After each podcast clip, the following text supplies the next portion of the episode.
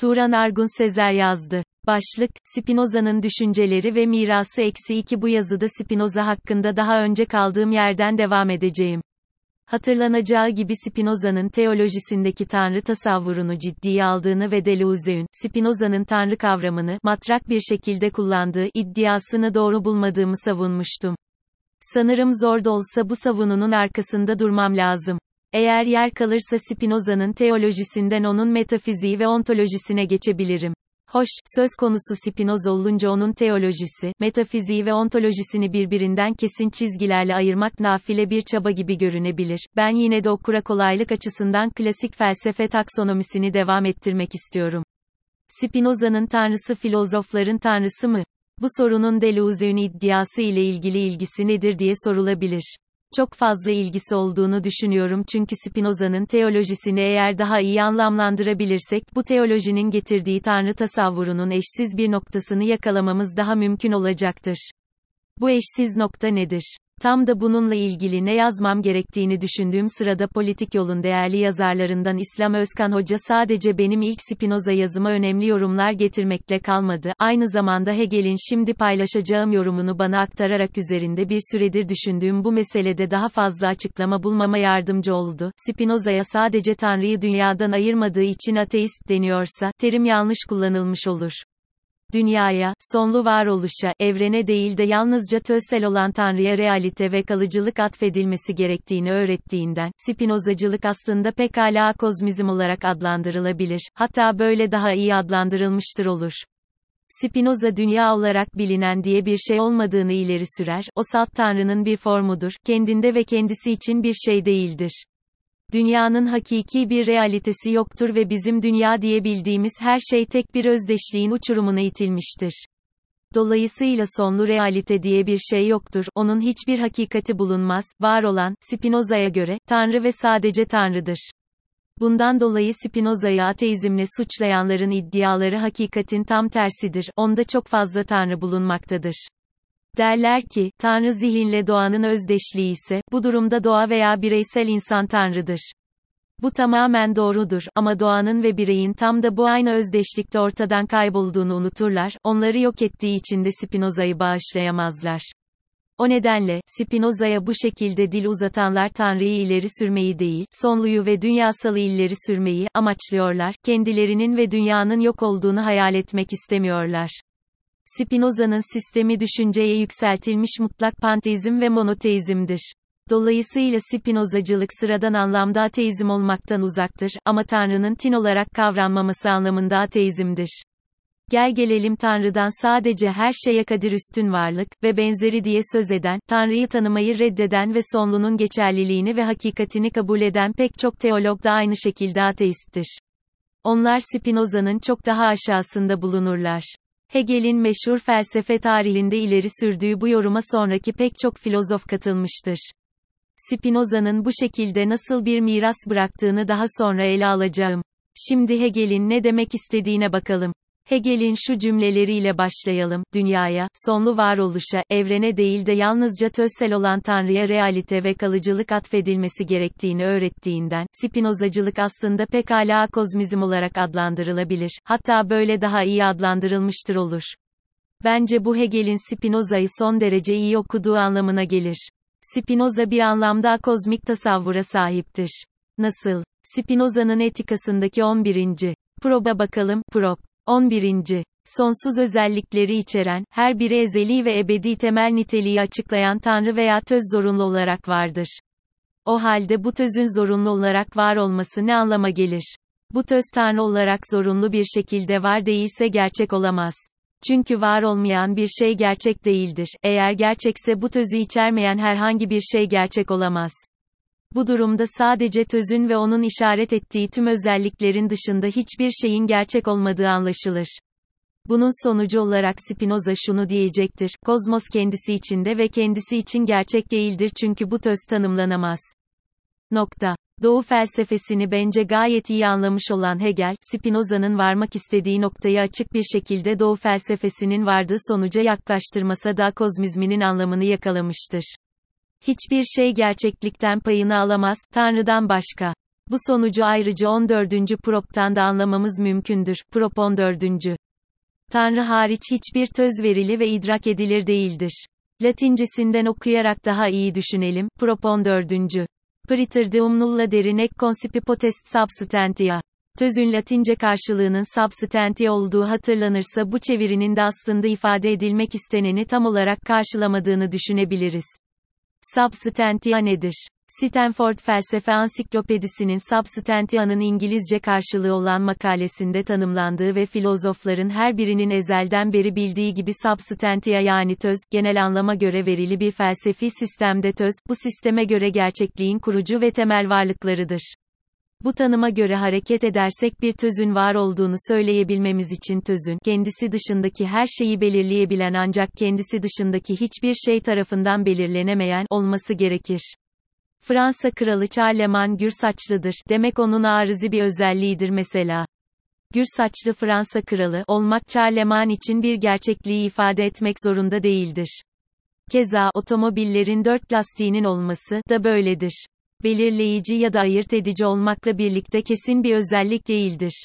Tözün bu tanımından hareket edersek Spinoza'nın ne demek istediğini anlamamız daha kolay olacaktır. Ki Spinoza da bu tanımı şu şekilde ortaya koyar, 3. TÖZ ile, kendisi içinde ve kendisi için kavranan, diğer tüm kavramlardan bağımsız oluşabilen kavramı kastediyorum. Bu halde evrende başka hiçbir varlık töz ile tanımlanamaz, Tanrı'dan başka. Bunun sonucu olarak da kozmik hiçbir oluşum töz içermemesine binaen hiçbir şey gerçek olamaz. Yine Tanrı bunun haricindedir. Spinoza'ya göre hiçbir şekil, hiçbir varlık ve hassa töz niteliğini taşıyacak durumda değildir. Örneğin Thales'in arkesi, su, Spinoza'ya göre bir töz olmaz, atomlar bir töz değildir, Hume'un ilişkileri de töz değildir. Yine semantik tözden eğer bir felsefi sistemin esasını oluşturan temel unsur olarak alırsak belki tözdürler. Leibniz'in yeterli sebebi ya da monadları da töz oluşturmaz çünkü Tanrı'dan başka hiçbir şey bu gerçekliği taşımaz. Bu durumda akozmik görüşü nasıl tanımlamalıyız? Bir varmış bir yokmuş buradaki akozmizmi bir şekilde doğu felsefesinde ve özellikle tasavvuftaki kimi unsurlarla birlikte değerlendirmek ve kıyaslamak mümkündür. Benim uzmanlık alanım tasavvuf olmadığı için bu konulara değinmekten kaçınıyorum ancak Toshihiko Izutsu'nun İBN Arabi üzerine yazdığı Füsus'ta ana kavramlar kitabında yine yazarın Arabi'nin Füsus'undan yaptığı alıntıdan bahsetmekten kaçınmam mümkün değildir. Nitekim evrensel tabiat, tabiat-ı külli, kendisinden itibaren belirli suretleriyle tecelli eden şeylerden önce gelmektedir. Halbuki tabiat-ı külli, gerçekten de Rahman'ın nefesidir alemin, en yücesinden en alt kademesine kadar, bütün suretleri bu ilahi nefesin özellikle fiziksel cisimler aleminin ilk maddesinin, cevheri heyulanisinin, içine yayılması dolayısıyla zahir olurlar. Fakat onun nurani ruhlara ve araza yayılmasına gelince bu başka bir yayılmadır. Gerçekten de benzerlik şaşırtıcıdır. Ancak benzerliklerde olduğu kadar benzemeyenlere de dikkat etmek gerekmektedir. Örneğin İBN Arabi bu cevherin sadece İslam dininin tanrısı olan Allah'a ait olduğunu ve bunun yanında ilk Eyul olarak Aristoteles'te belirlenen tözün, yani yine cevherin, ilk onunla birlikte olduğunu söyler. Ancak Spinoza da böyle değildir. Ayrıca İBN Arabi'nin felsefesinin hermenötik açıdan ne kadar yoruma müsait olduğunu hatırlamamız gerekir. Her şeye yorulabilir ve bu tehlikeden uzak durmak açısından sadece belirli argümanların titizlikle ele alınması gerekir. Belki başka bir yazıda üstünde duracağım konu bu olsun. Türkiye felsefe literatüründe bu son yıllarda giderek artan bir temayül olmuştur. Batıdaki bir filozofun doğuda bir filozof ile karşılaştırılması. Google Scholar'a bakan herhangi biri bu konuda yüzlerce makale olduğunu görebilir. Bence bu Türkiye'de felsefe literatürünün tıkanmalarından birini göstermektedir. Ayrıca siyasi bir ikliminde bunda rolü olduğunu belirtmek gerekir. Bu konuyu aklıma not düşerek Spinoza'ya devam ediyorum. Tanrı olmak zor iş Spinoza'nın töz ve Tanrı'yı bu şekilde ele alması, çoğu Yahudi ve aynı minvalde düşünen Müslüman ve Hristiyanlar açısından kesinlikle kafirliktir. Çünkü Tanrı'nın zatı ve subuti sıfatları olarak bilinen ve Ortodoks Yahudilikte de kabul gören Yahvehe'nin dört sıfatını, kadiri mutlak, tamamıyla iyi, alimi mutlak ve her yerde münezzeh, reddetmektedir. Sadece bu teolojik anlamda bir kafirlikle değil aynı zamanda bu dünyanın varlığının akozmik inkarıyla da geleneksel dini anlayış tarafından da kabul görmez.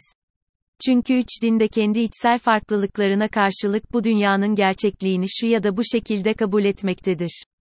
Spinoza'nın akozmizminin konvansiyonel dini yaklaşımlara vurduğu darbe tam da bu noktada daha da tebarüz eder, din bir şekilde açıklama getirdiği gerçekliklerden birinin diğerine göre gerçek olup olmadığı konusunda kesin değildir.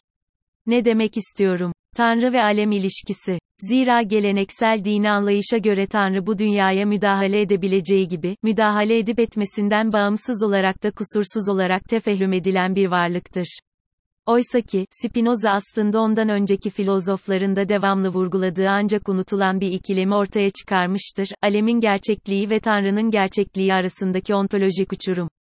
Birinden birinin feda edilmesinin gerektiği Spinoza ile daha da belirmiş ve Spinoza seçimini Tanrı'dan yana kullanmıştır. İşte bu sebeple Deleuze'ün yorumladığı gibi Spinoza'nın Tanrı kelimesini, matrak bir şekilde kullandığı iddiasının doğru olduğunu söyleyemeyiz. Madem Hegel'in yorumuyla yazının takdimini yaptık, devam edelim. Hegel'in devamında ettiği sözleri bir daha hatırlayalım. Spinoza dünya olarak bilinen diye bir şey olmadığını ileri sürer. O salt tanrının bir formudur, kendinde ve kendisi için bir şey değildir. Dünyanın hakiki bir realitesi yoktur ve bizim dünya diye bildiğimiz her şey tek bir özdeşliğin uçurumuna itilmiştir. Dolayısıyla sonlu realite diye bir şey yoktur, onun hiçbir hakikati bulunmaz, var olan, Spinoza'ya göre, Tanrı ve sadece Tanrı'dır. Bundan dolayı Spinoza'yı ateizmle suçlayanların iddiaları hakikatin tam tersidir, onda çok fazla Tanrı bulunmaktadır. Derler ki, Tanrı zihinle doğanın özdeşliği ise, bu durumda doğa veya bireysel insan Tanrı'dır. Hegel'in felsefi sezgilerinin kimi zaman onun felsefe konusundaki uçsuz bucaksız bilgisi ve keskin zekasının ağırlığı altında kaybolup gittiğini düşünen bir ben miyim? Sanırım bu cümlelerde Hegel, Spinoza'nın anlatmak istediğini sadece anlamış değil özümsemiş gibi görünmektedir. Spinoza'nın akozmizminin getirdiği sonuç sadece bu dünyanın varlık olarak inkarını içermez. Aynı zamanda onun gerçekliğini de reddeder. Bunu söylemek için Spinoza'nın kurduğu öncül nedir? Buna bakalım. Önce onun etikasında yer alan 25. proba bir göz atalım. PROP 25. Tanrı sadece şeylerin varoluşunun değil onların özünün de fail nedenidir. Buraya kadar iyi bir şekilde takip edildiğinde bu önermenin de Spinoza'nın Tanrı tasavvuruna uygun olduğunu söylemek gerekir. Ancak esas dikkat edilmesi gereken nokta Spinoza'nın bu önermeyi açıklamak için kullandığı gerekçedir. Sonuç şahsi şeyler Tanrı'nın niteliklerinin değişimlerinden veya Tanrı'nın niteliklerinin sabit ve kesin bir anlamda açıklandığı modlardan başka bir şey değildir. Bu Spinoza'nın akozmizmi ve dünyayı temel olarak reddinin açık bir şekilde önümüze konulduğu önermelerinden birisidir en kutsal değerlerden, en güzel formlara ve en yüce estetik idelerden, en gerçek varlıkların azametine kadar her şey gelip geçici modlardır. Bu modlar sadece Tanrı'nın veçelerini oluştururlar ve bu veçeler gelip geçici görüntülerdir. Adeta bir oyuncunun farklı karakterleri canlandırması gibi Tanrı'nın etkin neden olduğu bir özle canlandırılırlar ve sonra gelip geçicilikleri ve fanilikleri ölçüsünde de kaybolup giderler ister en yüce komünal fikirler, ister en korkunç derecede iskandil edilmesi zor matematiksel ideler ya da güneşin binlerce kat büyüklüğünde kara delikler olsun fark etmez, hepsi sonlu oldukları ölçüde Tanrı'nın sonsuzluğunun yanında hesap edilemez derecede küçüktür ve fena ve yok oluş ile maluldürler. Tanrı tek öz olmakla tek gerçek şahsi varlıktır, diğer varlıklar başka hiçbir şey ifade etmezler. Bu durumda şahsi diğer varlıklar, yıldızlar, insanlar, Elvis Presley ya da Lemmy Kilmister Tanrı olamaz. Ancak ve ancak Tanrı tözüyle Tanrı olabilir. O halde gerçekliğin tüm tezahürleri sonlu olmakla gerçek değildirler çünkü bir töz içermezler. Nokta. Hegel'in bu yorumu da oldukça doğrudur. Sebebini söylemiştik, eğer bir töz içermiş olsalardı sonlu olmazlardı. Spinoza'ya göre, PROP. 13. Mutlak olarak sonsuz bir töz bölünemez. Kanıt, eğer bölünebilmiş olsaydı, bölündüğü parçalar mutlak olarak sonsuz tözün doğasını korurlar ya da korumazlardı. İlkinde, aynı doğaya sahip farklı tözlerimiz olurdu ki, prop 5. göre, bu saçmadır. Eğer ikincisi ise o halde, prop V'ye göre, mutlak sonsuz töz yok olurdu ki bu da, prop X'a göre, saçmadır. Sonuç, bundan hiçbir tözün ve bunun sonucu olarak da hiçbir uzantılı tözün töz olduğu müddetçe bölünebilir olmadığı sonucu çıkar. Spinoza'nın gösterdiği gibi töz de bölünüp farklı paydaşlarca paylaşılamayacağına göre tözün tek olması gerekir, bu halde tek gerçekliği ifade eden töz bölünemez, sabit ve sonsuzdur. Peki bunun matematiksel karşılığı nedir? Sonsuz bir sayıyı herhangi bir doğal sayıya bölersek sonuç tanımsız olacaktır. Burada Spinoza'nın kastettiği aktüel sonsuzluk mudur? Bu konuya üçüncü yazıda değineceğim. Matematiksel sonsuzluk ile aktüel sonsuzluk arasında felsefi bir fark olup olmadığı son derece önemlidir ve tartışılmayı hak eder bir konudur. Daha da önemlisi Spinoza'nın kastettiğinin sadece kavramsal bir töz olarak Tanrı olup olmadığı düşüncesini de bununla paralel düşünmek gerekir. Tanrı olmamak da zor iş ilk başta fikrimi belirtmem gerekirse bence sadece kavramsal bir töz değildir. Bu da Hegel'in diğer yorumuna beni götürüyor. Var olan, Spinoza'ya göre, Tanrı ve sadece Tanrı'dır. Bundan dolayı Spinoza'yı ateizmle suçlayanların iddiaları hakikatin tam tersidir. Onda çok fazla Tanrı bulunmaktadır. Derler ki, Tanrı zihinle doğanın özdeşliği ise, bu durumda doğa veya bireysel insan Tanrıdır. Fikrimi peşinen söyledim ancak gerçekten bu konuda nasıl bir neticeye varmam gerektiğini çok iyi bildiğimi söyleyemem.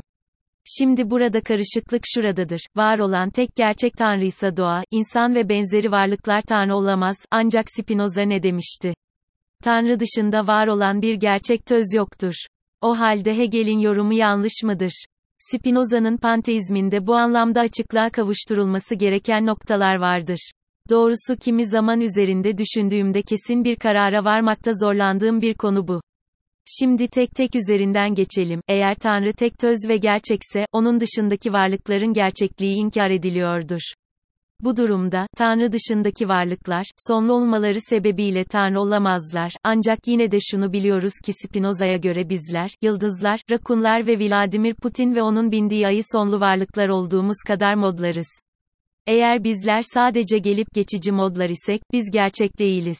Buraya kadar tamam. Bu Spinoza'nın meşhur Deus Sive Natura, doğa ve Tanrı aynı fiziksel zorunluluklardır, sloganının sonucudur. Ancak Tanrı'nın gelip geçici modları nasıl olabilir ki? Spinoza Tanrı'nın bölünemez tözden ibaret olduğunu söylemişti. Çünkü bizler Spinoza'nın yine etikada belirttiği gibi gayet olumsal varlıklarız. A K S I Y O M L A R.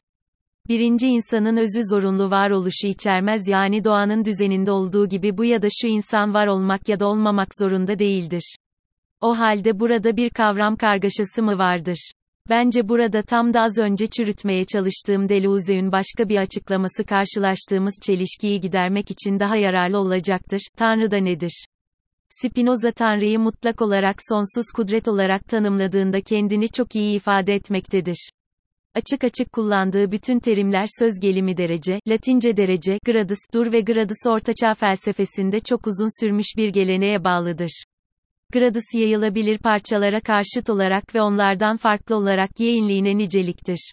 Demek ki her birimizin tekil özünün bu yeğinlik türü veya yeğinlik sınır olduğunu kavramak gerekiyor tekildir. Çünkü cins ya da tür olarak ortaklığınız ne olursa olsun hepimiz insanız ama içimizden hiçbiri bir diğerinin yeğinlik eşiklerine sahip değildir.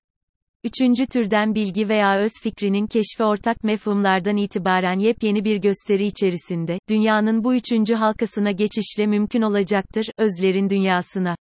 Orada, Spinoza'nın deyişiyle, her durumda biri bilinmeden ötekiler de bilinemezler hem benim tekil özüm, hem Tanrı'nın tekil özü, hem de dışımızdaki şeylerin tekil özleri ilişkileri içinde bilinirler. Gerçekten de bravo. Deleuze'ün bu açıklaması çelişkiyi gidermekle kalmıyor aynı zamanda durumu daha iyi açıklıyor. Nokta. Yani hepimiz bir mod olduğumuz ölçüde Tanrıyız, ancak bir mod olarak Tanrı olmak ile Tanrı olmak arasında bir farkın ontolojisi midir bu? Evet. Ancak bir sorun var ki aklımda hep yer ediyor. Tanrı sonsuz gerçekliktir. Doğada Spinoza'nın panteizminde Tanrıysa ve doğanın da bir sonu varsa buna ne diyeceğiz? Spinoza'nın zamanında evrenin bilimi yani kozmoloji, evrenin sonu ve başlangıcına dair yeterli veri vermiyordu. Şimdi ise kesin bir cevap almaktan hala uzak olmakla birlikte yine de evrenin bir son olabileceğine dair farklı fizik görüşleri var. Öte yandan evrenin devamlı bir döngüde olduğuna dair görüşler de var. Bu Spinoza'nın yaklaşımına uyuyor mu? Anlaşılan bu son soruların cevapları gelecek yazının konusu olacak. Ve tahminimce ilk yazıda söz verdiğim gibi sadece 3 bölümlük yazı dizisinden ibaret olmayacak. Bu konu uzadıkça uzar. Esen kalın, görüşmek dileğiyle.